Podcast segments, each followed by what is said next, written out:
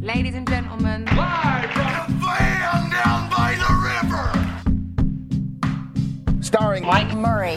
and Nicole Rovine This is SNL. SNL. by the numbers. numbers. Numbers.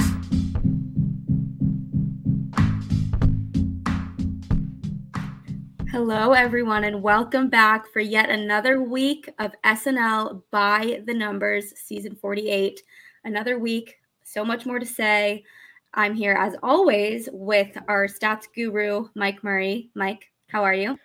I'm doing great. I have an announcement to make because today is a special day in the SNL by the numbers community. It is the second birthday of the podcast of by the numbers podcast. So Oh, wow, look is at our you. th- this is our th- I mean it's a numbers show, you know. So this is Well, our we- third and we've season broken doing the it. fourth wall already. It, it does feel right to introduce our guest before we make the this this announcement. Our our guest is Yeah, none other absolutely. than Jon Schneider, who you all know very well. You all love very much. It's Jon. It's the reason we're we're all here. With we all know each other. All of that. So Jon, what's up? Not much. I mean, I'm like the Kool Aid man. I just burst through that wall here to talk to you about numbers. Very excited to be back. Uh, the guests have been great, but Daddy's home. I'm excited to be back on the By the Numbers show. well, we're happy that you're here. And Mike, continue with your announcement now. Now that Father is here and and everyone Yeah, knows that, that he's was here. it. I w- once Daddy Jon entered the chat, that Oh, was it's it. getting worse. yeah no yeah so uh yeah we snl stats started for season 46 and me and jon met and then came up with this idea for the show and that was two years ago today and i am lighting a little birthday cake for Oh snl by the numbers He really is on So, screen yeah. right now. That's so sweet, Mike. so everybody uh, make a make a wish so that's it Wait, let's really all make a wish. If you're listening right now, make a wish for yourself. Doesn't have to be for us. Everyone just make a wish and send good vibes to yourself and your own your own life. absolutely Yeah. All right, I've made my wish. Wow. Yes. Yes. I wish for I wish Cheers. for two more years of By the Number show. Wait, then- don't don't tell your wish. Oh, Don't- okay. It's bad luck. All right. Okay. Sorry. Daddy messed up. Yeah. let's, all right, let's keep going. well, anyways, we're here for another episode. And John, so you know, we ask everyone. We were, we're working through different phrases. You know, like a thermostat. Perhaps Eric, our guest from last week, recommended that phrase. So we're working through different different phrases. I think that one's really amazing. So we've had you on before this season. So we'll we'll, we'll just do another check in for in the context of our by the numbers shows. What is your thermostat on the season now? Now that we're a good chunk into it. Well, I think statistically, this is going to be the most fascinating episode to talk about because this is the least SNL SNL you can possibly get, in my opinion. I think I would say maybe it would be interesting to compare episode six of last year as well, where we had that Taylor Swift 10 minute by the numbers. I feel like episode sixes often end up being weird episodes, but I think this is going to be a really interesting episode to talk about. But as far as my season opinion is concerned, I think on some of the other podcasts, I sort of alluded to it, which is you know, the season for me is extremely volatile right now. It's up and down. I think all the evens have been really strong. So episodes two, episode four, episode six. I think episode one, three, and five have probably lacked in different ways. So for me, I find that method of a season is sort of really difficult to cover, especially from an analytics perspective. And, and any analyst on our network could could describe that because there's no flow, there's no pattern, there's no, you know, the themes. It's hard to grasp storylines and stuff like that from episode to episode because they feel so different. So I think for me, this is in a way one of the most difficult seasons to cover, even though there's so many exciting things like new cast members and, you know, some returns that have been interesting as well. So I think that for me, I am in an interesting spot where I absolutely have no idea what we're going to see in December at least last year we had a three episode run in a row three four and five that were like ridiculously strong so everyone was like gung-ho and super high on season 47 but for me season 48 has been wild Yeah, I think that's so fair. And yeah, wild is, is an interesting word to, to describe it. I feel like, yeah, the thermostat is sort of broken, not in the sense that it's been so good or so bad, but it's just been wobbling all over the place. So I, I I'm kind of with you on that one. Mike, anything you want to add to that? No. I agree. Yeah, I agree. Um, my my read too. I mean, I I give it every week on the show. Uh, last week I made a comparison about like how the SNL reminds me of the NFL because the early parts of the season, you kind of don't know what you have. Like strengths and weaknesses haven't really shown up too much, but you're at the same time figuring out what, you know, what maybe what's in store. But for this season, I think I really like my favorite thing about it is the unpredictabil- unpredictability. You know, whatever happened to unpredictability, it's back. Good, good one. Although Candace Cameron Bure is, is on on the the not not good right now. Not Oh, is not she relevant that. again? Could have. Unfortunately, we Um, won't get into it, but she's just she's just kind of trash. She's yeah. Okay. Sorry, that's how I feel. Is she hosting next episode? Who's host? Is No. okay. Wouldn't be a crazy call considering some of the decisions that happened, but uh, we'll talk. yeah about anyway so my as a fan of snl like a big part of what i love about the show is like i kind of had this like weird chaos relationship with the show where like obviously i like the show i like comedy but even when the show is bad i like it almost as much as when it's good only because of the history of the show and that it's so by nature volatile that this season has kind of like scratched that itch for me because going in we didn't know we are getting you know we have four new rookies and we have two from last year that are back. So in a cast of 17, six out of 17 are fairly new faces, a lot of departures, and then like, you know, a bunch of first time hosts. And then, you know, in the middle of the broadcast last week during Amy Schumer, we get the Chappelle announcement. And I'm just like a agent of chaos with SNL. Give me anything weird, anything out of the ordinary. And I just want to see what happens because I, what's more boring than like I, maybe because like when uh, a former cast member um, is announced, everyone gets really excited, and I'm like, whatever. Like I've seen them on the show for so long, but and that's maybe a hot take. But I like when it's just like a host. I have no idea what's going to happen, and I wouldn't say Chappelle is that kind of host because his episode was what I anticipated. But with some of the new hosts that I've never heard of, I had that feeling. So that's kind of been how I'm feeling with the uh, season so far through six. I am with you that I like, especially on this show, I like when I don't like an episode. It's just fun because it's like why we can, you know, draw parallels and reasons. What are the reasons that, like, the objective reasons that we don't like certain episodes, certain hosts? You know, it's it's fun to be like, you know, there are feelings, but there are also numbers. So, you know, when we can talk about both, then they kind of, I think one makes the other more valid when you can mix how you feel and what you saw.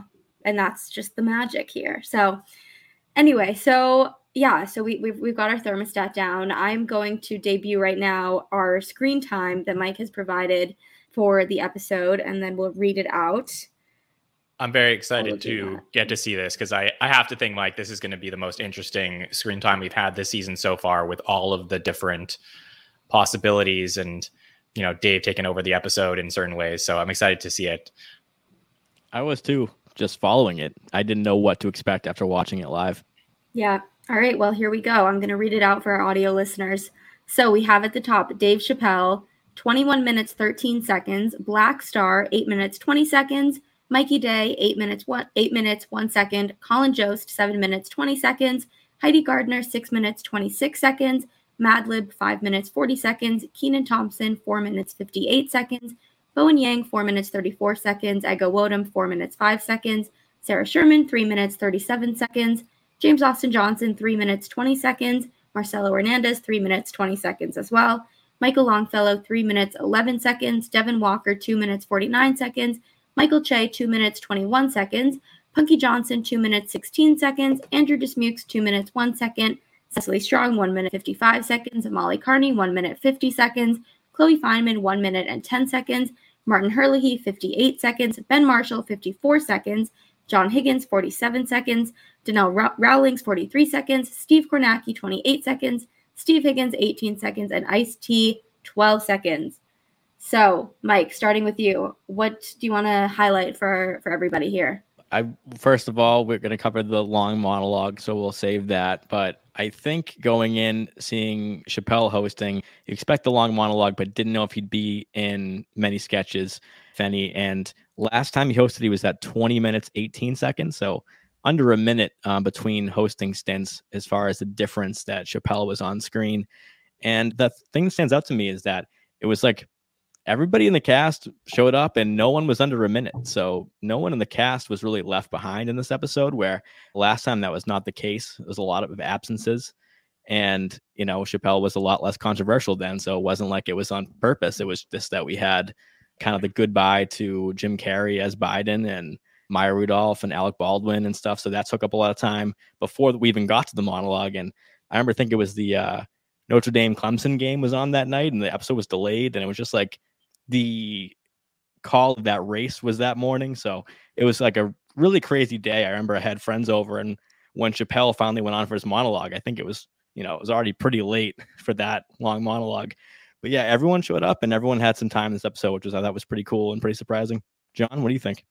Well, you know, coming into the episode, I sort of felt like is you know analytically the episode would look a little bit more like Megan Thee Stallion because you know Chappelle's brand of humor often involves other black performers. So to me, my expectation would be that, you know, Kenan and Ego and Punky and Devon, like these would be cast members that would be near the top of the screen time list. And I think this is very surprising to see that Mikey Day and Heidi Gardner are two of the highest cast members on this list. And, you know, when you think about it, it's like, okay, why is that? Well, you know, they always needed a foil, you know, in terms of being able to pick the one white person in the the black sketch to be able to give the opposite view and then uh, have, you know, build the comedy from there. And we saw that in in you know many times in this episode with regards to you know potato hole and then the um, black heaven barbershop so for me I think it totally makes sense that if you have the focus on one person in the sketch who is considered the other, just in terms of sketch language,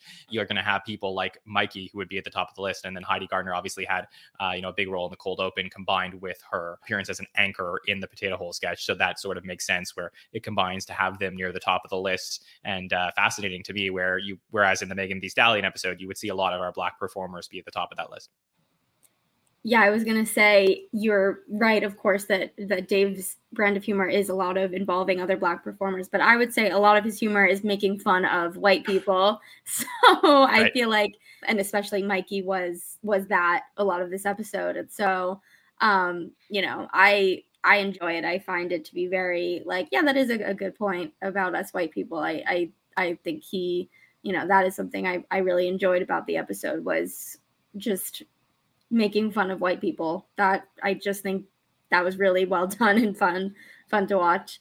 So yeah, some something else is the average number of sketch appearances per person, as we could predict, was low because there just weren't as many pure sketches. Although more than I thought, I feel like the episode had more sketch content and memorable, immersive, immersive, immersed sketch content than I would have guessed. And with Dave, you know, being a part of more than I I thought he would be but it is interesting to see that like the average screen time or you know maybe like the the median screen time even could be a, better way to look at it. Her cast member is is pretty high and then the sketch appearances obviously is, is lower. So it, it is just this season that trend that we're always you know noticing is there really are not a lot of shutouts. It's like even when there are way fewer sketches than usual uh, in this episode as we all you know guessed would happen even then in that case they're still able to find ways and are intentional about having everybody be a part of it and and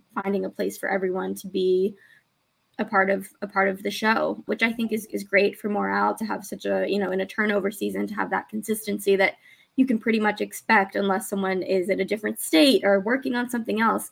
It seems this season you can pretty much expect that everyone on the cast will show up somewhere somehow. So I like that. I think it's it's nice. It feels like the way it, it should feel. You know, I think that this whole huge cast that has just been a trend in recent years, which I've I've argued in favor of for many reasons. I think it's a good thing for the show, um, but it has led to the like just normalizing people just getting shut out. And so I think it, it you can tell that the effort is, is there to make sure that that that everybody has a showcase of some kind week to week.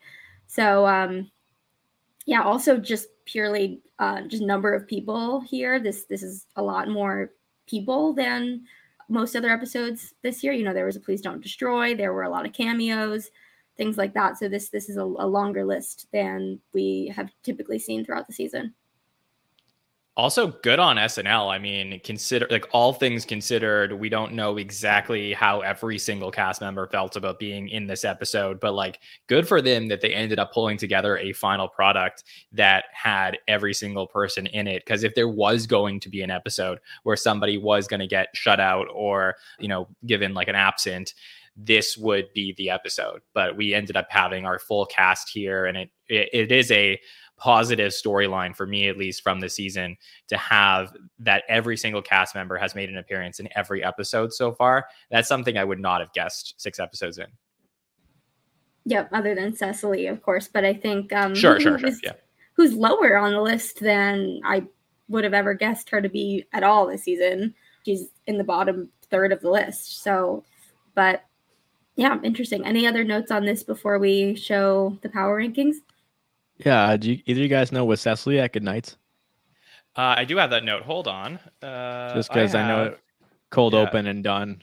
So Yeah, the only people who were not in the good nights, from what I was uh, told, and from what I saw myself, Bowen, Molly, and Sarah. Apparently, Cecily was at good nights.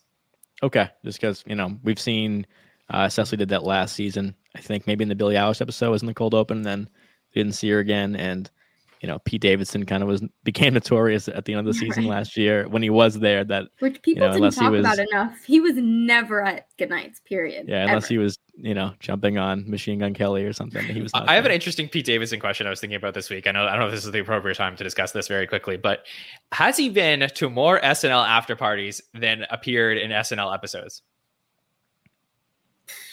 No. Okay. I don't know if Why that's do true. think that? I mean, I- he was but at the after party this week for what it's worth. Yeah.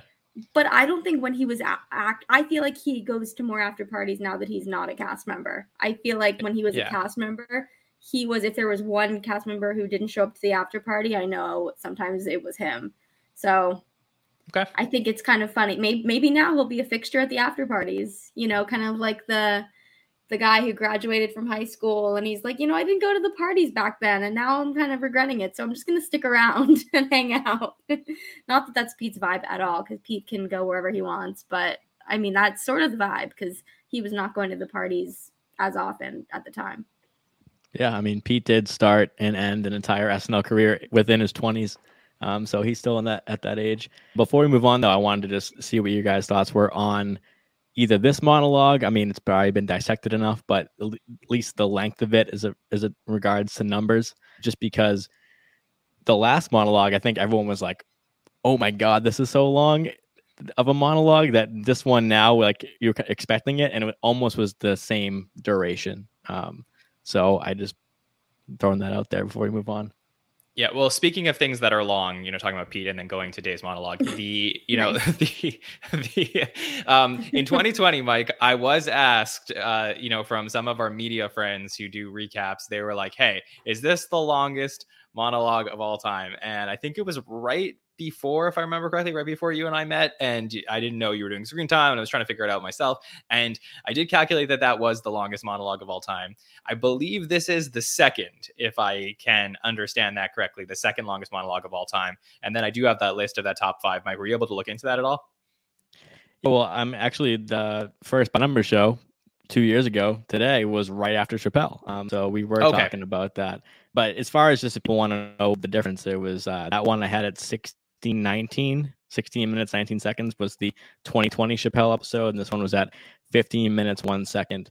Pretty close for that being the record breaker. This was a, you know, close second. So that's my insight on that. But and I, I always just uh, clock the monologue as like as soon as they're announced and they walk out the door because it's you don't want to get into a, a hazy is it still the montage is it the monologue one as it began so with this one it was actually when they started playing uh, try a little tenderness when the snl band started playing that and then chappelle walked out and i did find out that chappelle did ask for that which i thought was interesting just because Oh, cool. it was like a special moment for like a host to enter with music. I think Jon, you mentioned that Snoop Dogg did the same thing, Yeah. and yeah, uh, actually, was- yeah, I'll credit our, our interns who who put that together. Snoop Dogg, and then before that, the Blues Brothers in '98. Yeah, that was a cool touch. And then I was like thinking like Chappelle doesn't really do anything by accident, so I was thinking about that when I heard that on Saturday, and then just like the fact that that song by Otis Redding was, you know, famously sampled in Otis from Watch the Throne by Kanye, that kind of made me think of that. So, so that was interesting. Yeah, can I also just give Nicole before you go the other list of the rest of the longest monologues of all time from what I have down from before? So we did. I probably did discuss this on the first by the number show, but coming, you know, two years later. So Chappelle definitely has the top three longest monologues of all time at this point from his three appearances. Fourth would be Don Rickles in 1984. It's about 10 and a half minutes. Louis C.K. has two very long monologues, both in 2014, about nine and a half minutes, and Aziz Ansari has one in 2017, about nine minutes. So those are really like the top five or six from ever. So uh, go ahead, Nicole. Yeah. Yeah. So I I agree with Mike. I, I think just in the sense that it was what I was expecting. I almost wish that it didn't happen, whether it was even longer or shorter. I just feel like the structure of the episode was so sort of set in stone. And and it's weird that we like just because he did it last time and sort of the time before, like we all were like so on the same page that it would be the same structure again. It was like in retrospect, isn't that kind of crazy that we all were like, yeah, it's going to be like the same length as last time. Da da da. You know the like. I, I guess the one thing that collectively maybe we weren't, you know, or I know I I was wrong about was I thought that he would be have a you know less of a presence in the live sketches. But it's it's interesting. Like in so many ways, the episode had surprises or just things that we couldn't anticipate. But the one thing that felt pretty unpredictably predictable, if you will, was the structure. It was very Chappellian in a way. And so yeah, I mean I, I think it's it's also it, it plays to the strengths of the host. And it's I like when without going too far, when when SNL does cater the show to the the host. You know, I think that in terms of double duty, I do think it can go too far in that direction, and that's why I don't love tons of double duty because I just think it, it that I would say more often than not goes too far in catering the episode to the host and not having them immerse themselves into the fabric of the show. Um, but in a case like this, I, I think it's great to see, you know, like in, in the Amy Schumer episode, I think that not that Inside Amy Schumer and SNL are so different, but I do think that the tone of the show felt like Amy and it felt like her content and you know her stand up and her you know her her show her sketch show and things like that. So yeah I think that it's also it's fun it's a fun format to play with especially in this modern extremely digital era. Like they brought the midweek promos back. I feel like that is so in tune with this very specific moment in pop culture and in media. Like it makes so much sense that those were brought back right now. And so I think you know playing with the structure digitally in a way, you know, in the non canon of the show, you know, doing that I think is great. And also, I feel like there is room to play with the structure of the show to an extent. You know, we like, especially for our numbers, I think we like when certain things don't change too much because it it makes our our whole job of talking about the numbers a little difficult when things change too much. So um, a little change is, is good. But um, yeah, I'm pretty much on the same page as you guys about the the length of the, the monologue also actually one thing is i feel like the beginning felt slow. The first like four minutes felt slow and the rest of it i was like oh that sped by. Like i i really felt like the, the speed um yeah it felt slow and then it flew. That was sort of my take Nicole, while you're getting the uh, power rankings ready to go, can I just I have an interesting question for Mike, and I don't know if you're able to answer this while we're on the podcast, but I just thought about it. You have the screen times data for the George Carlin episode, the first episode of SNL, right? Is that like anywhere accessible? Okay. Um, I have to I dig, but I I do have it. Yeah. Okay, okay. I'm curious if you were to combine the four monologues from uh, George Carlin's episode, did he have more monologue time in that episode than Chappelle had in this one, or his longest monologue of all time? Good question because he didn't appear anywhere else in the show, right?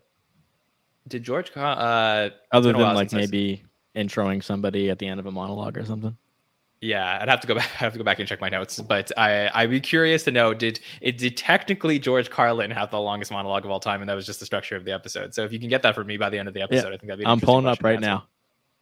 I do have it. Um, four monologues: 330, 230, 28, and 428 for a grand total of 1236. So Mm. Okay, that is up there and is very valid for a monologue length because he was doing stand up that he already, you know, rehearsed and everything. So it was definitely monologues. They weren't sketches. So that, I think that definitely counts. And even back then when I did season one um, screen time data, I just called them monologue one, monologue two. So he would Yeah, so if definitely you be were the to- top five, Yeah, if you were to count that, he would be number three.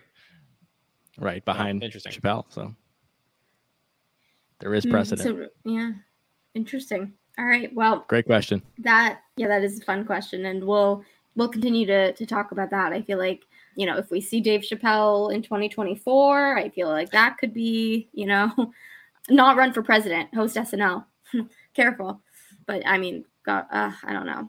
Anyways, I mean, just celebrities in politics is is murky, but 2024 on SNL is very likely, I would say. Anyways, so we are going to talk about the power rankings for so far this season collectively and the averages. So I'm going to read those out for our audio listeners, and I'll go I'll go first names this time. So in first place is Heidi with 105.97, then Kenan 100.63, Bowen 89.99, Ego 84.71, Chloe 81.17, Mikey 79.67, Colin 76.35. JJ 68.78, Andrew Dismukes 66.01, Cecily 52.45, Michael Longfellow 49.65, Sarah 49.14, Michael Che 48.57, Devon 41.43, Punky 40.47, Marcelo 37.57, and Molly at 28.27. So, Mike, again, starting with you, anything you want to highlight about this for everybody? Yeah, of course. And as always, this is a stat that combines screen time, appearances, you know, all that stuff into one number. Um, but yeah, I got to start off with my girl Heidi Gardner for the first time um, being a season leading power ranking. So uh, as ahead of Kenan now by over five points. Um, so that's pretty huge. That Heidi Gardner, like I mentioned last week on our show, that she's literally putting up Kate McKinnon numbers and I think doing it in like a really tactful, sophisticated way because I don't hear anyone saying like enough Heidi Gardner, um, but she's doing it and is like throughout the show in pre-tapes, in um, cold opens, in sketches. Um, you know, I guess did one update with Chloe, um, but has been all over the season and is number one for a reason. And just like it would have been if you ask me any of the week who it is, I'm just always going to say Kenan. But Heidi Gardner, it makes sense to me that that she is stepping up to be that way. But like, I just don't see her like a, Kate or a Cecily or a Kenan. I I just see Heidi as like can do it all. So I guess I'm just want to give her a shout out, but also that like numbers sometimes that high are like they were all over the episode and everything besides episode two, which is Brendan Gleeson, Heidi Gardner has had over a hundred points. So has been like the absolute statistical MVP of season 48. And I just don't know if that's being talked about enough. Yeah, I mean, uh, like last week on, I, I'm gonna say it was the patron feedback show. We got a question. I apologize if I'm crediting the wrong person, but I think it was Jeremy who sent in this question, and he said, "When are people gonna start to realize that Heidi Gardner is a star on the show?" And I was like, "Yeah, she is. I mean, it's about damn time. Like it's six seasons in, people have left. Like this is the time for her to step up." And she didn't necessarily like have to like no one's just being like hey heidi like take our screen time like she is bringing it. She's writing sketches. We've seen her write with chloe a lot this season and she's written some really good sketches over the last couple years but she's also getting a roles so that's like really strong appearances in a lot of these sketches. She's filling up the time. To me she's becoming i don't want to say the star of the show but she's becoming a star of the show and and probably one of the bigger ones in what we're sort of starting to consider an ensemble cast.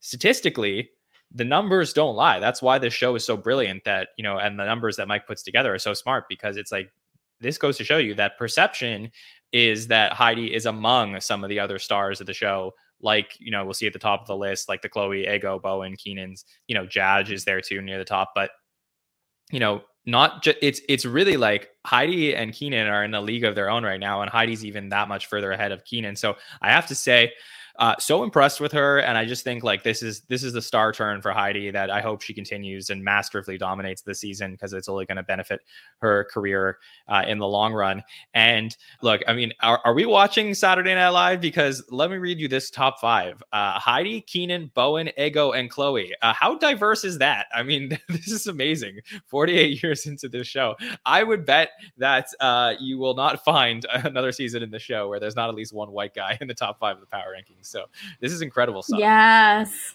I agree. It's it's wild and amazing. And also uh, like diversity in a lot of ways. I feel like all of these people, their comedy styles, what they bring to the show, I feel like there's a lot of diversity in that as well on this top 5.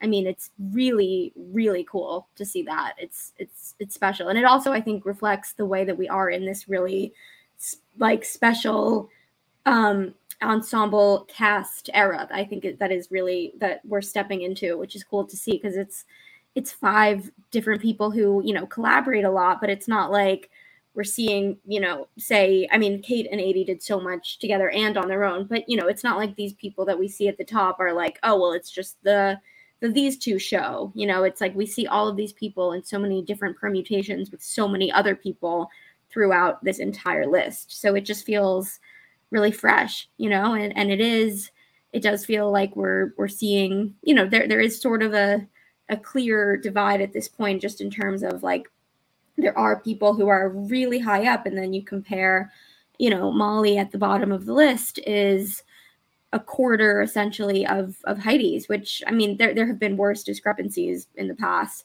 you know, and, and will be in the future, I'm sure. Um, but it's, it is interesting to note like, and Molly isn't so far behind, you know, the second and the third and the fourth people behind them. But it's just like it's it is interesting always to to talk about how that is the show. Like people who are at the bottom can be really memorable. I would say like everyone across this entire list has had at least I would say everyone on the list has had at least three memorable moments this season, you know, and of course that's that's low. I'm it's more than that, but it's just cool to see. I feel like last season I wouldn't have said that already. Um, I feel like there really is, which I said when we talked about screen time, but I feel like there is just a big emphasis on not just everybody, you know, it's not just like a, you know, in in elementary school where everybody gets a, you know, everybody gets an opportunity and a star, but it's it's it's not just, you know, that you get to be in it and make a face or make a have a line but everyone seems to be able to really express their comedic voice this season and, and have different types of opportunities. So that's just cool. It, it's it's exciting. It's fun. and feels fresh. So that's just my my general sentiment. Of course, you know, just just to talk about white guys, we do have Mikey, you know, in number six. So he so there there is white guy representation close to the top. So that fear fear not, everyone is represented. So um Although yeah, Mikey and he had a crazy episode. Yeah, I mean, although he's been very, I would say, like way more up and down than I would have predicted for him. He's had some like amazing episodes, as we know, and then some where he didn't have as much of a presence. Where, whereas in the past we've always described him as like a really consistent, like stable presence where you can always expect to see Mikey pop up a few times and do have a lot going on. But he's been more of like a, which I think is fun. It's fun when someone is more like used to be very kind of consistent. And then you see a season where they're like having more range and unpredictability you know as long as there are the ups with the the downs like it's it's fun. Um you know it's it's makes it makes it interesting. But yeah like like mike said heidi is just so consistent these these numbers. Like there's one episode you know um episode two of the season where she had 69.35 but every other episode she's above 100 and in some cases way above 100 so it's just like that's really cool really really cool Mike, can I ask? I mean, I think there's nobody that has like a crazier standard deviation on their numbers this season than somebody like Bowen. Because, I mean, that that is a you know I think this week was probably a little bit of an exception where he may have like chosen not to be as much a part of the episode, but uh, it still all counts, right? It's still part of the season. So the, the question is here, like, look at that like a 130 131 to start off the season then goes down to a 50 up to a 102 which is like pretty decent obviously. Um, and then now down to 63 and 62 he has had like some booms and some busts. Right. I mean we saw that a lot more last year. I think to nicole's point that Um, and if you're looking on uh, watching with us on the screen, it's you'll see like the green episodes stand out because they're like they're the highest of that season. That this is all percentage based, so the uh, you know darker colors or the uh, for the red or the green um, kind of stand out. And yeah, you'll see that like Bowen is like deep green for those three that Jon mentioned, and then like in you know in the middle for the other ones. And uh, I was actually curious if Jon, because you mentioned the even episodes uh, were more enjoyable for you, if that that showed up at all in the cast. If you liked who was you know who scored higher in those episodes, if that had anything to do with it, just because it it's it's kind of funny when you see it uh, spelled out in colors. But yeah, I mean, I think last season we saw. I don't know. Maybe this is a projection from the fan base, but there seemed to be some negativity, or maybe it was that certain cast members were being left out and it felt malicious, or it felt that some veterans weren't getting their due when they had opportunities to. But just the all around vibe of this cast, it doesn't really feel cohesive, but it definitely feels like they're having fun and it's working. So it, there doesn't seem to be a through line yet, as we talked about in our intro today, but it definitely feels like everyone's contributing and like you're going to see something from everybody. There's very few really, really low numbers on this um, screen right now. And last year there was a lot. So that's definitely my biggest takeaway because we do the power ranking segment on this show. It's really to look at the season at large. And that's what we're seeing here for the uh, deviation from people to people. Yeah, I don't know if I could find like a statistical through line that would make sense for me. Like why, and, and again, in my opinion, that two, four, and six are better episodes than one, three, and five uh, is not necessarily the shared opinion of everyone. We did ask this week on the roundtable, like, what is your favorite episode? It happens to be those three were the most voted on, but there were plenty of people who voted for you know one, three, and five as well. So it's not like you know everybody's gonna you know different strokes for different folks, but the I sort of think that you know statistically I can't necessarily find a reason why some episodes so far are better than others. I think it's just a combination of like, you know, the host and the writing and stuff like that.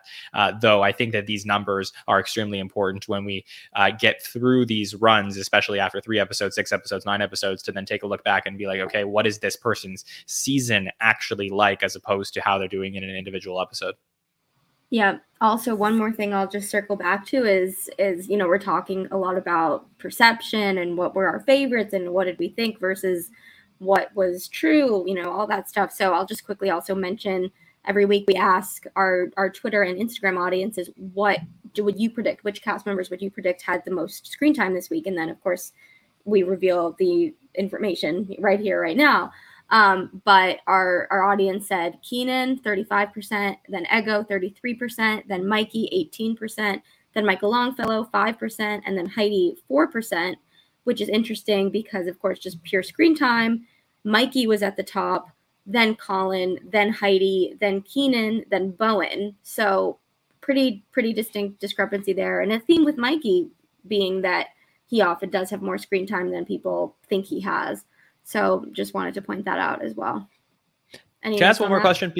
Uh, um, well, can I ask just one more question before we move on, which is goes back to the fact that uh, you know Colin Jost was the you know uh, near the top of the screen time this week, but people don't necessarily uh, vote for him or perceive that he will be at the top of the screen time list. I don't know if I actually think about you know predicting Jost or Che when they're uh, when we ask that question, but Mike, I am curious from you is uh, how do you know how many guests have gone to Colin this season versus how many guests have gone to Michael, like in total through the six episodes?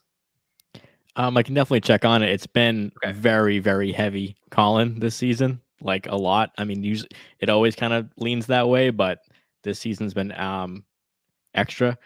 But I, I was going to point out uh too is that usually we we kind of gripe about how Colin or Che is like too high in the power rankings, and this season they they really haven't been. So I think that's also kind of a refreshing thing that update doesn't seem to be like dominating the screen time in the power rankings. Um, where this episode finally was, I think Colin had seven minutes twenty seconds, and that was like pretty high for all of them. But yeah, I can check on the uh, the amount of guest appearances.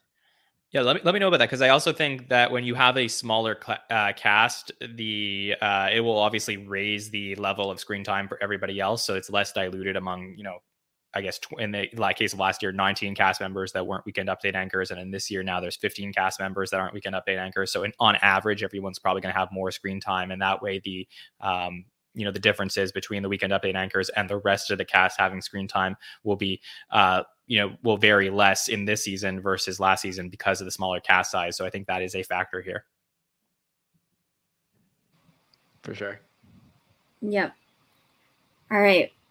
We are going to move on to a new slide. Okay. And I will show that right now. So this is something new from Mike. So Mike, do you want to explain what we are looking at or listening to, depending where you are right now? Sure, yeah, I'll give it a quick intro. Um, this is a stat that is very dear to um, Jon Schneider's heart. Is counting how many times people appear on SNL, and that's a huge part of the power ranking stat too. So it's something that we talk about a lot, and that goes from you know being a cold open lead or a weekend update anchor to doing a small two second voiceover like uh, Chloe Fineman had um, this past week. So that all goes into the number of appearances, and Jon has counted them since season one. And so we're looking at we're looking at this season's appearance total, and then I thought it would be fun to look ahead um, for for a 21 episode season to see if things keep up the way they're going, where will they end up? Because we talked a, lot tonight about how everyone's been in every episode other than Cecily missing for the first three. So everyone's been, you know, contributing as we've been talking about. But if everything stayed the same, like where would it end up? And how would that stack up to their SNL career? Um, obviously, the four rookies and the two sophomores, not as much sample size, but for everybody else, it's pretty um, record breaking season for a lot of them uh, as far as their career highs and lows. So that's what we have here is this season's appearances, what they're projected to get, and then what their current career high and low is. I'm gonna throw it over to Jon for some insight on this one. Also, For sure. Jon, do you want to do the honors of, of reading out any any parts of this data for our audio listeners? Yeah, absolutely. So, you know, this is the stat, and this is why the stat is sort of important to me, is because I think that when Mike does his power rankings, how I've always felt is I look at them as advanced analytics. And if you're really into the analytics of SNL, the power rankings, the screen time, that stuff is really, really important. When it comes to appearances, though, to me, th- this is sort of the metric that the casual watcher of SNL will take away from evaluating someone's season and someone's career on the show. And that's why I think it's very important because it's like, how many sketches have I seen this person in? How many sketches have they been in throughout the entirety of their careers? And that's why I think it's fascinating to sort of look at the career statistics, uh, career numbers of all of these uh, cast members. And I think it's sort of fun to say, okay, when you're evaluating, is this this person's best season in their career? You can take this metric and start to look at it as an example of why that may be. So for me, it's sort of fun to take a look now, six episodes in, and see, you know, what are these cast members on pace for for this season and is this close to their career highs or career lows potentially? And i think the ones that are the most interesting here are for example heidi gardner has been in 27 appearances so far this season. She's projected in a 21 episode season to be in 95 appearances this season. That would go way over her career high of 78 back in season 44 then we also have Chloe, who would be who's in 26 so far. She's projected for 91. That would smash her career high, which was 52 in season 47 last season. Even Ego, 22 appearances so far, projected for 77, which would top her career high at 69 in season 46. Then uh, Bowen Yang, James Austin Johnson, they're also project, projected for 74 appearances with their 21 so far this season. Um, Bowen had 55 last season, so he would be at a career high. JJ had 51 last season, he would be a career high. So there's a lot of people now with you know the departures of the previous cast members that are now stepping in and potentially could be in their career high appearances. It's also interesting to see who would be in career low appearances, people who uh, you may have expected you know potentially more from where they're going to end up as well. Um, so you know instead of calling you know certain people out by name, I think let's just sort of discuss you know which whose numbers here are the most interesting to all of you and to the chat as well. So Mike, when you were going through this, how did you feel about it? Just that it was a positive sign for the cast that uh, they're going forward and not backward. Um, I think we talked a lot about Chloe Fineman kind of taking a step back in her season last year, and that was like kind of concerning. Um, you think that she would be moving forward while, Bowen was ascending in his stardom. So to see the appearances like this and how strong it's been, and then be like, most of the cast should break their record, which is like pretty crazy. Um, it makes sense for the Heidi and Egos, I think, um, and Bowen too, like who are you know a little further from being newbies in the cast. Uh, But even, I guess like like last year, Dismukes, I guess I should point him out as someone who's not on on pace, but I think he will be in a couple episodes. So just someone that's not on paper, right, projected for a career high. But yeah, like that's I mean, Jon already read some of them off, so I don't want to be redundant, but like they're pretty not even like a small breakage of the record. They're like way above even someone like uh, JAJ, who I think his stock might have been a little low um, at the beginning of the season, and now it's like projected for 74 versus last season, his rookie season was 51. So things like that, I think, just stand out. And yeah, I just I think everyone in the cast is. I mean, I I'm usually like a little less positive on the show, but like everyone's doing like a really good job, um, which is something I don't say a lot. But You're Um, doing I think amazing, sweetie, Yeah, as Kris. Jenner would say. Yeah, All Nicole. of you. Any of these any of these cast members projected appearances stand out to you? Yeah, I mean, Kenan is, is here at the top. He has 28 appearances so far in the season and projected 98.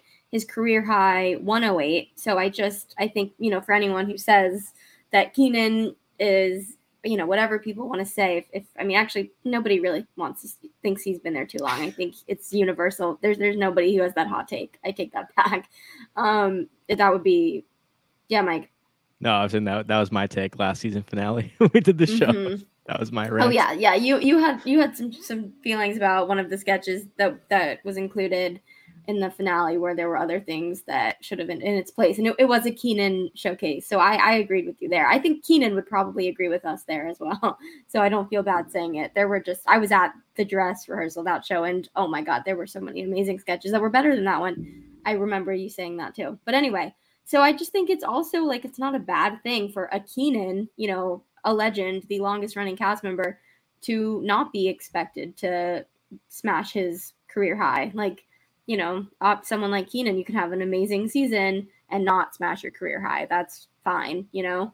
Um, but he's still doing amazingly well. So that's just something to to point out. And then also I'll I'll say Jost and Che because just just to counter your point, Jon, a bit about how this would be the casual SNL viewers mental you know picture of of how people are doing um, on the show i think that uh, there's a large chunk of casual viewers who and i know even for me when i don't watch live usually the first parts you know if i don't watch live and i don't watch the episode right away in its full form you know sometimes the first thing i'll do is i'll watch the cold open and update and then i'll watch the full episode you know later that day.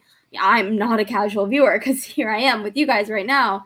Um, and I think that a lot of casual viewers that is their the what they watch of the show is the cold open and weekend update. We see consistently on YouTube that those are you can you can guess that those are going to be really high up on the views, and then if a sketch goes viral, it'll be around where those are. But usually that's those are really top of the top.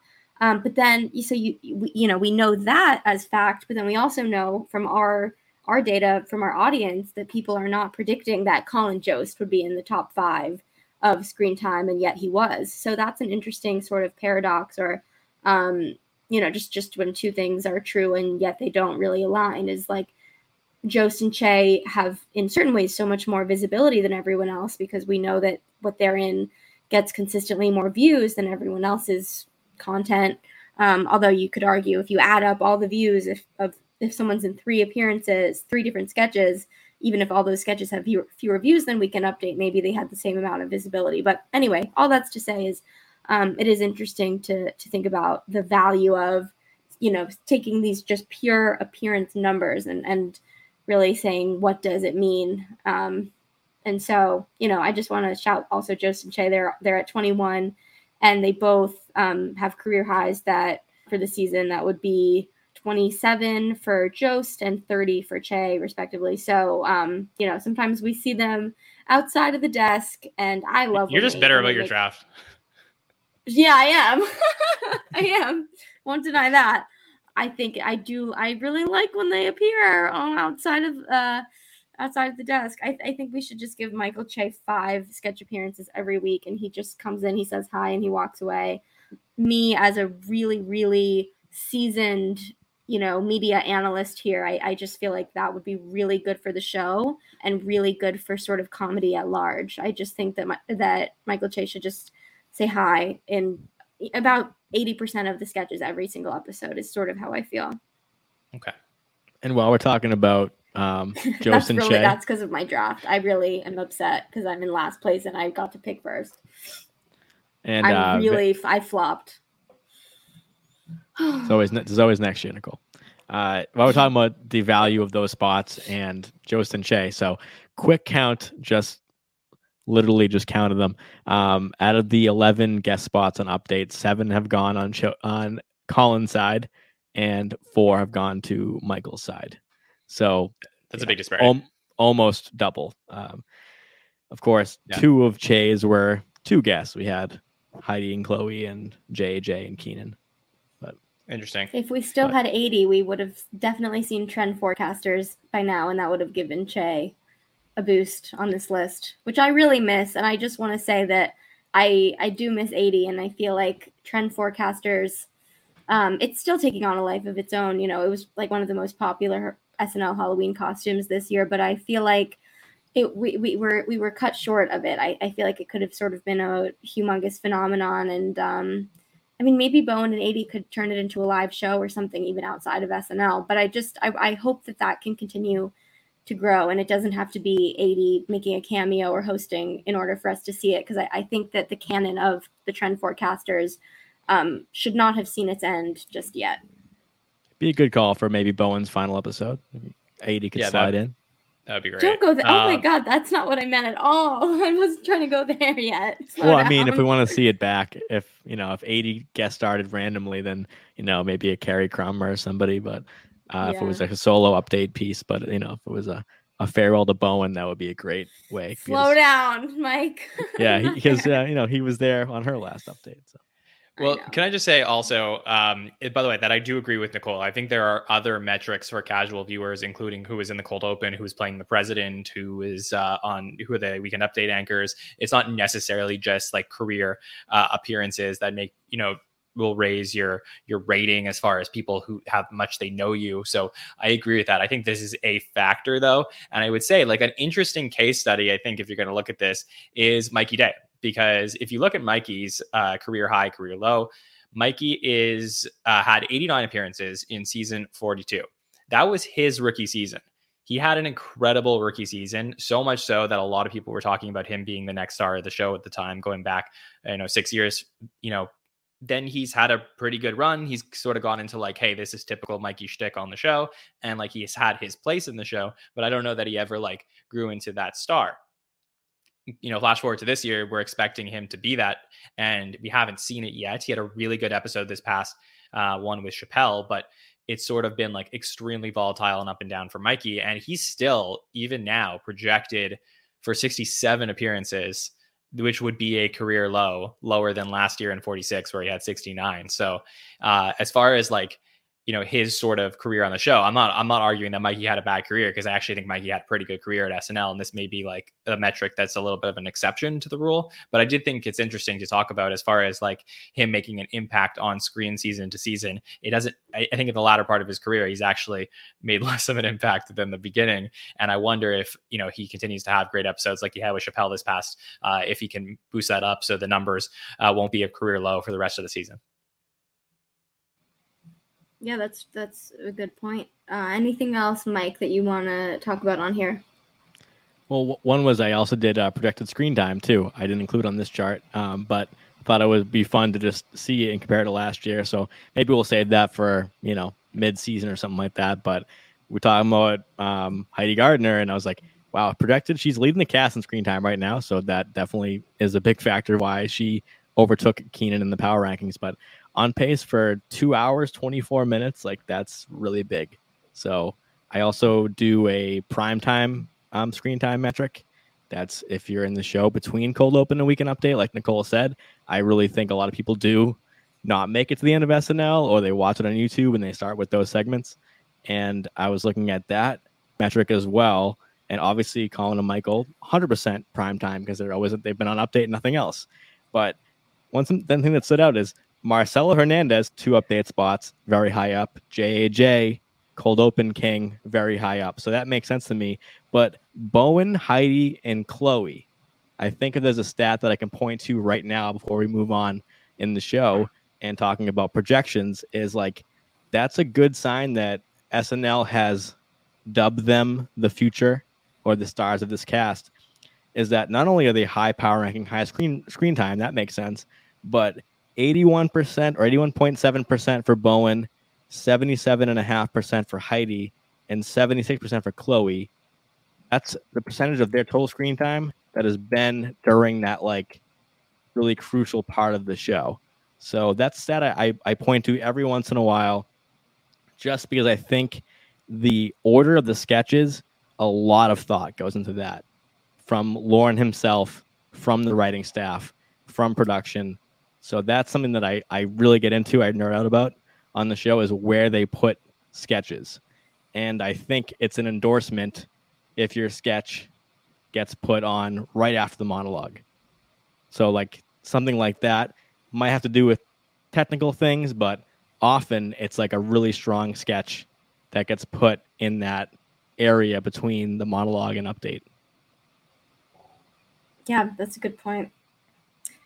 I would agree with you. All right. Anything else on here? And this, yeah, well, I think we'll continue to have this conversation and then let us know if you want to see something comparable from Mike in screen time rather than appearances, because that will also be interesting. And I think what will be really interesting is to compare the order. So, you know, the order of of from top to bottom on the appearances versus the order from top to bottom on screen time. And, you know, we'll see how similar those are or if there are people who are all of, you know, really high on one, not so high on another. Like a theme with Chloe this season that I would not have guessed um, that feels like totally opposite to what I the way I described her and perceived her last year on the show is that she is averaging really high in number of appearances and then lower in screen time per appearance. And that has happened several times this season for Chloe, where she was, you know, she had three appearances this episode.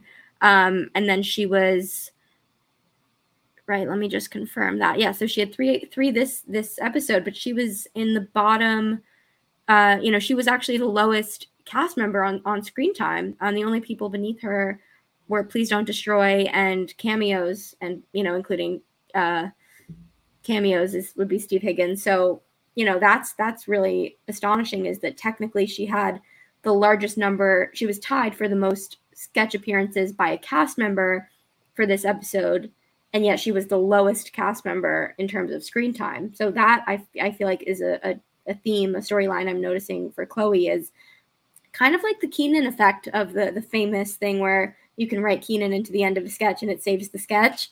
Um, it isn't that, um, but there is something to be said for the similarities where Chloe will be in a ske- in a lot of sketches and and not necessarily be you know the A role, um, but bring something to the sketch, whether it's a really good impression or um, a really good quick moment, whatever it is. Um, so that's a, a storyline I'm I'm very curious to keep watching. I'll just say one one thing quickly before you just wrap up this appearance stuff. Uh, this year we had Aaron Judge in MLB baseball break the AL home run record. Doesn't look like we're going to break Phil Hartman's single season appearance record of 144. No one has even come close. So uh, something I'm always watching for. Yeah, I mean Heidi Heidi could at this at this if she increases her rate, I feel like it's not impossible. Is it 144? Definitely not, but she could crack 100. I think that's that's reasonable. yeah, I think if she would have to increase the rate that she's at, but I um I, I would say if anyone could do it, I feel like I could see Heidi. Like I, I don't think Kenan is going to increase his rate, but I I could see Heidi like accelerating and and surprising us all. I know I'm I'm literally being my own worst enemy right now because I invented a stat to avoid this question. Um, but I am curious though if we if we eliminate non-visual appearances, um, some of the numbers just because a lot of times like Mm. Nicole was making a great point about Chloe, and I was like, all right, let me look at her time per appearance this season, and she's at one minute five seconds per appearance. Like I mentioned a, a moment ago, like she spoke for two seconds in the cold open as a voiceover. So it right away you're dividing in two seconds amongst her appearances this season of 26.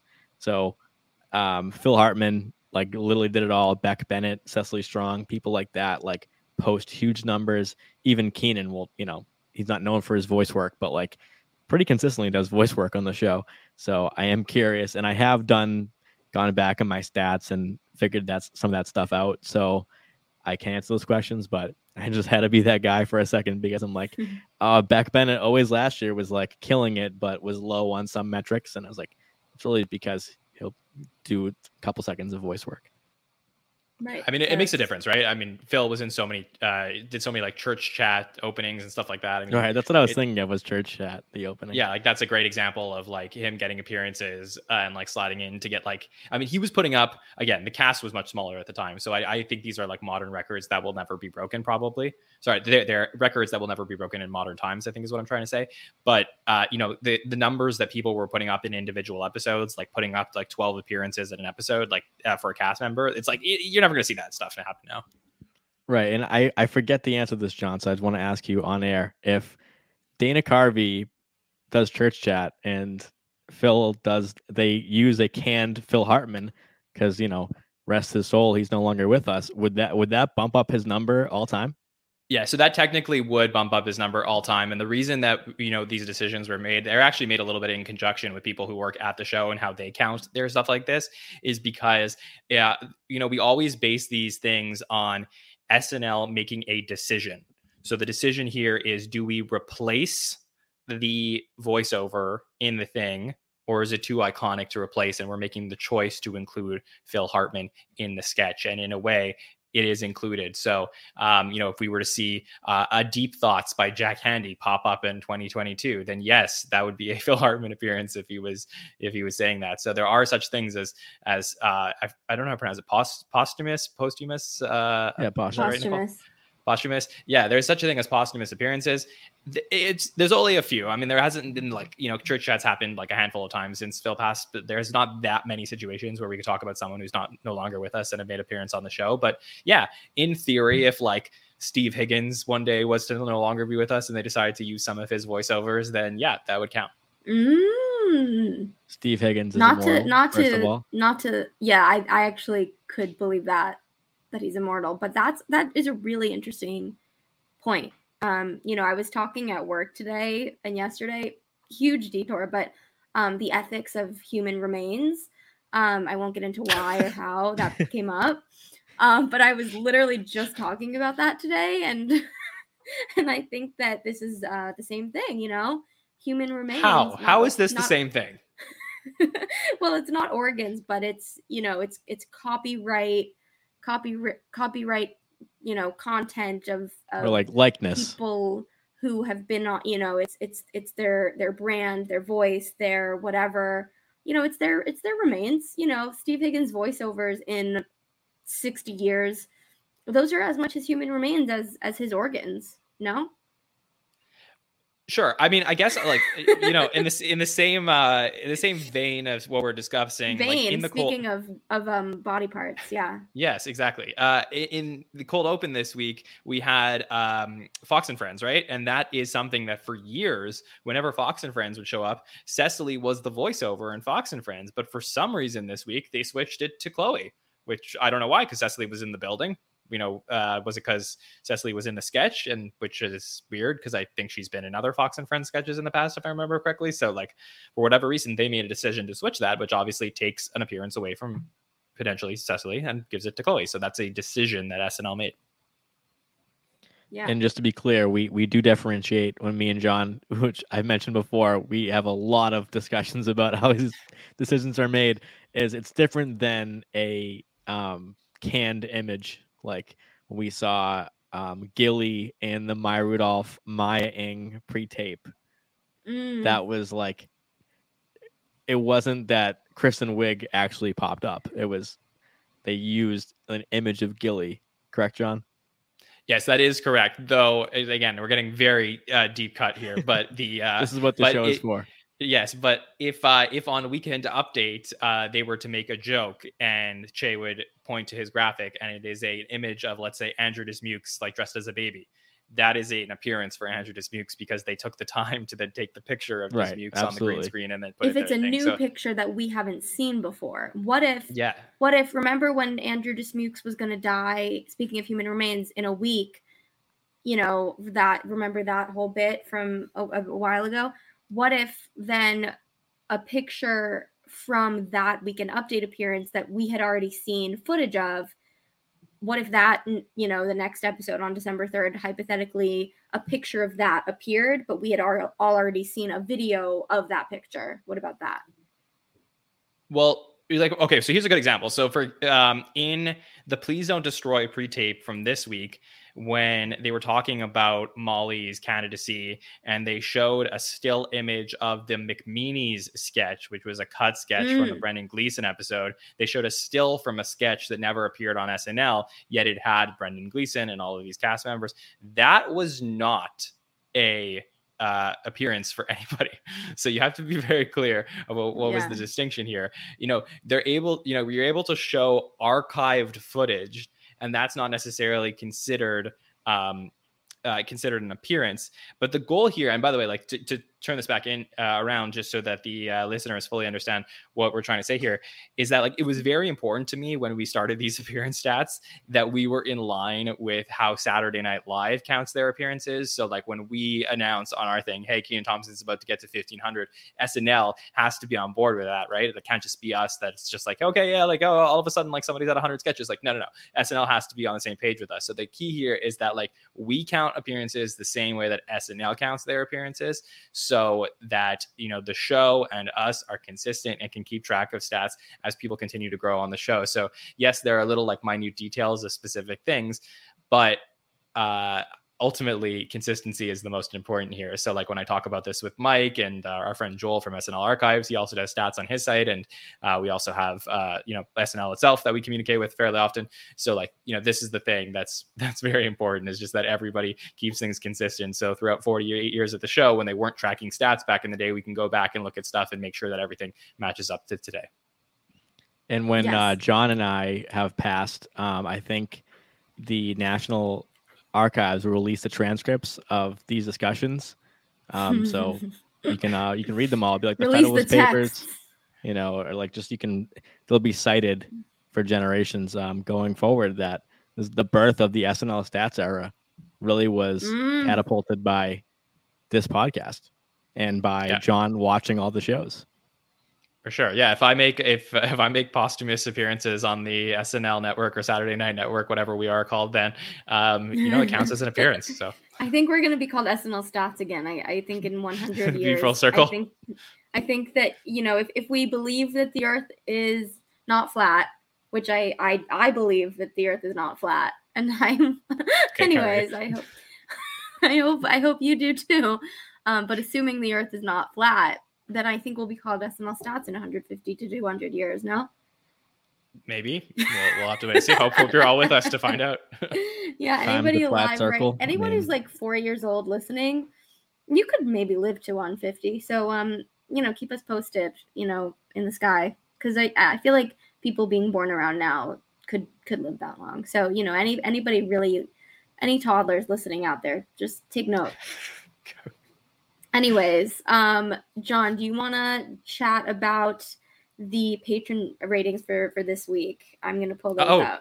Sure. Yeah. I mean, this is one of my favorite things that we get to do with the patrons every single week is that we get to kind of get their feedback on each episode. So if you're like, you know, I just watch all of these, um, you know, idiots every single week on all the episodes try and give their thoughts on SNL and they don't know what they're talking about. Well, I can give my opinion too. And yeah, you can just join our patron program and send in your your patron values every single week of your evaluation of every single cast member. So we do put out a form on Patreon. We put, drop it in our patron Discord as well. And then uh, we get to get your opinions. And it's really great that Mike and Nicole and whichever guest is here each week get to display the patron values as well. And we get to evaluate, okay, are the patrons seeing the same things the way that the panelists are and the analysts and the numbers, most importantly? We should do something with that. I just realized panelist and analyst rhyme. Yeah. Taking note right now. Continue, Jon. Oh, yeah. So uh, do you want me to read out the patron values from this week? Is that okay? So let's do that. So I mean, we know how much uh, people love Sarah Sherman. Well, of course, uh, we got Sarah News this week at number one with 8.83 from the patrons. Michael Longfellow, everybody's favorite boy toy, at 8.33, number two. Kenan Thompson at number three. Uh, the veteran at 8.17. Uh, Mikey Day having a good episode, number eight. Marcelo Hernandez comes in at number five with 7.83. And he uh, had a, just a wonderful appearance on Weekend Update this week. Uh, how about JAJ coming at number six, 7.67? Also, Molly Kearney up there, 7.67. So the patrons are very high in what they saw from Molly, even though they didn't necessarily have the screen time that we uh, looked at when we were talking about the power rankings. Ego Nwodim comes in 7.17. We have Heidi Gardner and Colin Jost at 6.5, Chloe Fineman at 6.33, Andrew Dismukes 6.17, Punky Johnson 5.83, Michael Che 5.5. Devon Walker and Bowen Yang at five. And uh, look who it is all the way at the bottom. Uh, you think you were winning for the last two episodes, Cecily Strong, but the patrons say you're at the bottom of the list this week, 4.67. That is wild that Bowen and Cecily are down there because I, I mean, it just shows I, I feel like our, our patrons are really like honest community. And I say honest like with themselves of, of really rating, you know, not just who your favorite is. Because if you look at the cast, I'm sure Bowen and Cecily are in a lot of people's, you know, top five favorite cast members right now. Um, but I do like that there's so much movement on these every week because it shows that people are really looking at this objectively and being like, yeah, Cecily maybe is my favorite cast member right now, but you know, week to week, I'm I'm gonna look at it differently. And I just I love how much movement there is on these patron patron ratings. So keep keep that up, patrons, because I I I I don't think I am this when I'm doing purely subjective. You know, I take out the stats and I do like purely subjective stuff like this. I I think I come with more bias than I'm seeing reflected in, in these averages. So kudos for the mindset going on just with all of this fluctuation. I think that's like a really a good sign that our community is you know adaptable eh, with themselves and with the way that they're watching the show every week. Yeah, I mean, I just want to echo. I mean, to talk about every week about how much I appreciate the patrons um, doing this because I just think it offers an, another layer to our show and to our commentary as a podcast.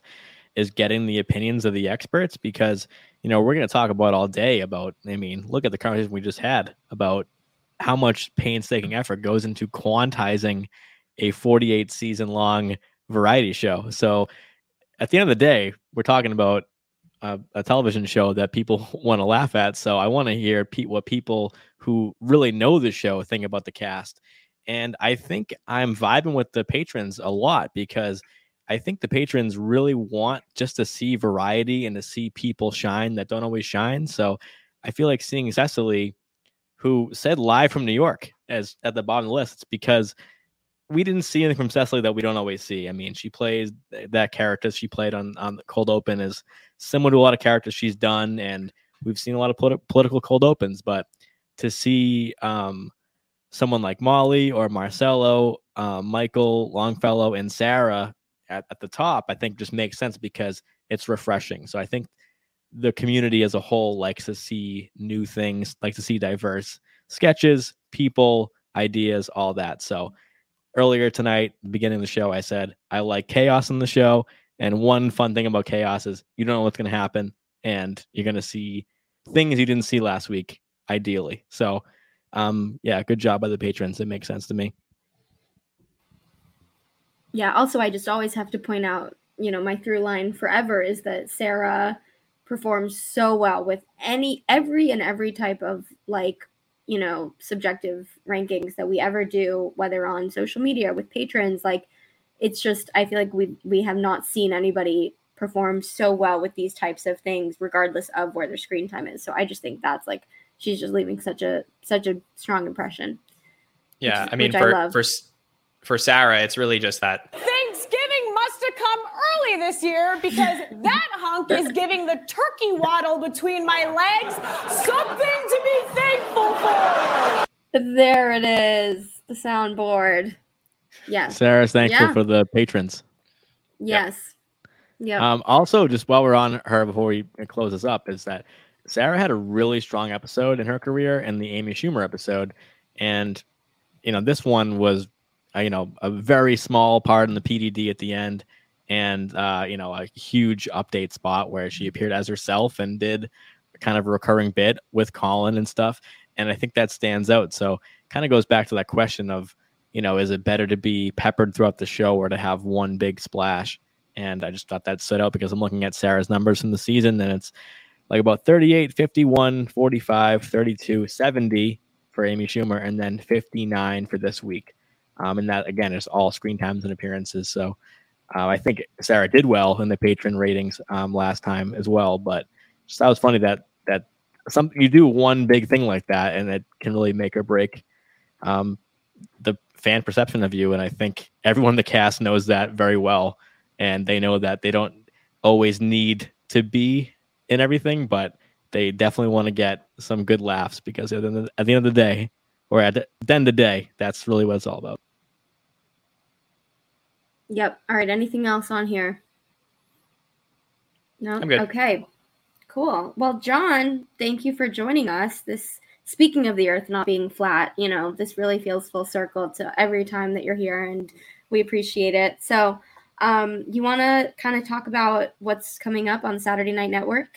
Oh, do I ever? I mean, we just have so much great content coming up for you. If you're feeling like, wow, what am I going to do? I mean, seven, I guess six of the last seven weeks has been Saturday Night Live, and we have the biggest break that we've had since before the season started. So if you know we're not lacking of SNL content over here, we're coming through for you. So uh, tomorrow we still have our patron feedback show yes, we're going to talk about Dave Chappelle one last time tomorrow, but this time with some patrons. We're going to answer some questions. And we're also going to start our talk about the Keke Palmer episode. Look ahead to that. So that will be tomorrow. Very excited for that one. So we have some anticipation brewing. Uh, got a bunch of really fun questions about Keke. So I'm excited to sort of get into that tomorrow with two of our incredible patrons. We'll be live at 6 p.m. Eastern for that show tomorrow. So make sure to join us a little bit earlier on the Thursday. But uh, you have that, and that'll be available to you if you want to listen to it throughout the weekend as well, or sometime next week. And then on Monday night, it's Thanksgiving week, so uh, I could not be more thankful for our super fans who are getting together to give their opinions on the greatest Thanksgiving sketches of all time, and that'll be live at 8 p.m. Eastern on Monday night. So make sure to join us there and uh, you know chat with them about your favorite Thanksgiving sketches. And of course, I believe NBC will be airing the Thanksgiving special that they do every single year next week as well. So you'll get a precursor to that by listening to the uh, super fans. And then I'm very excited to announce for the first time publicly on the podcast that next Wednesday night, in a week from now, Nicole and Mike will not be here, but I'll be here with a very special guest, actually, a couple very special guests. I'll be here first off with uh, James Stevens, who's coming back to the podcast for the first time in a couple months to do some SNL stories. And we will be joined by the legendary Paul Shaffer, who was a cast member on Saturday Night Live, part of the original SNL uh, band, then went obviously went off to uh, David Letterman, both on NBC and then uh, part of the CBS orchestra on CBS. And um, we're gonna get to talk to Paul, ask him all about you know his time at Saturday Night Live. He actually hosted the show back in 1987, so he has some really uh, great stories. Very excited to talk to Paul, and he we will also be joined by Tom Bones Malone, who's a great friend of Paul, who joined us on a previous SNL story. So we'll get to hang out with Tom Bones Malone, Paul Shaffer, myself, and James next Wednesday night if you want to come join us for that one, a very fun off week show. Yes, much much to be excited about. And then also on social media, we're doing a lot of fun, um, you know, off week posts, and, and uh, yeah, we're having a lot of fun with it, and, and we'll continue to do so. So, you know, be sure to follow along everywhere on Instagram, Twitter if you're into that these days. If you're not, we understand. Um, you know, totally, totally get that. Um, you know, TikTok, and then of course wherever wherever you're watching or listening right now, make sure that you're subscribed. You know, leave us a review. Just I always say, just you know, press some buttons because whatever buttons you press, it really helps people find the show and we really appreciate that because this this episode you know we're again circling back two years um it's just great i feel like this community that we've built is so much of the reason that we are doing what we're doing. And you know these so many of these stats have been inspired by people in our community and these conversations. And so it's just you know and it's a it's a great time to have this anniversary you know with thanksgiving right around the corner because i just i think we're all feeling very thankful. So you know thank you above all to everyone listening. We really appreciate it. Mike where can people find you? What's and what's up? And how what's your what are you going to do for thanksgiving? Which i didn't ask you jon but let us know after. you can always find me at SNL Mike Murray, and I will be posting some break stats that now that we have a weekly show. I mean, I just I'll, I've been slacking a little bit, so I'm going to fill in, give a full rundown of all the cast that will live up on my Twitter. So go check that out.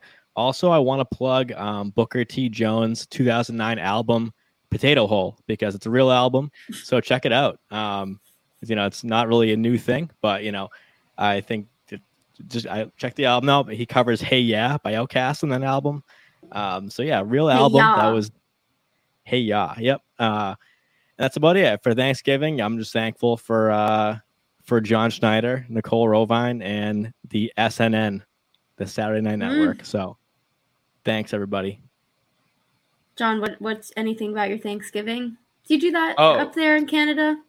Uh, yeah, we do uh, in October because we have Canadian Right, Thanksgiving. right. So, right. uh, So my so you're yeah, my American Thanksgiving is pretty much spent the way that any good Canadian who loves America would do, which is uh, watch football all day. So I just will Nice. be watching lots of NFL on your Thanksgiving and enjoy it.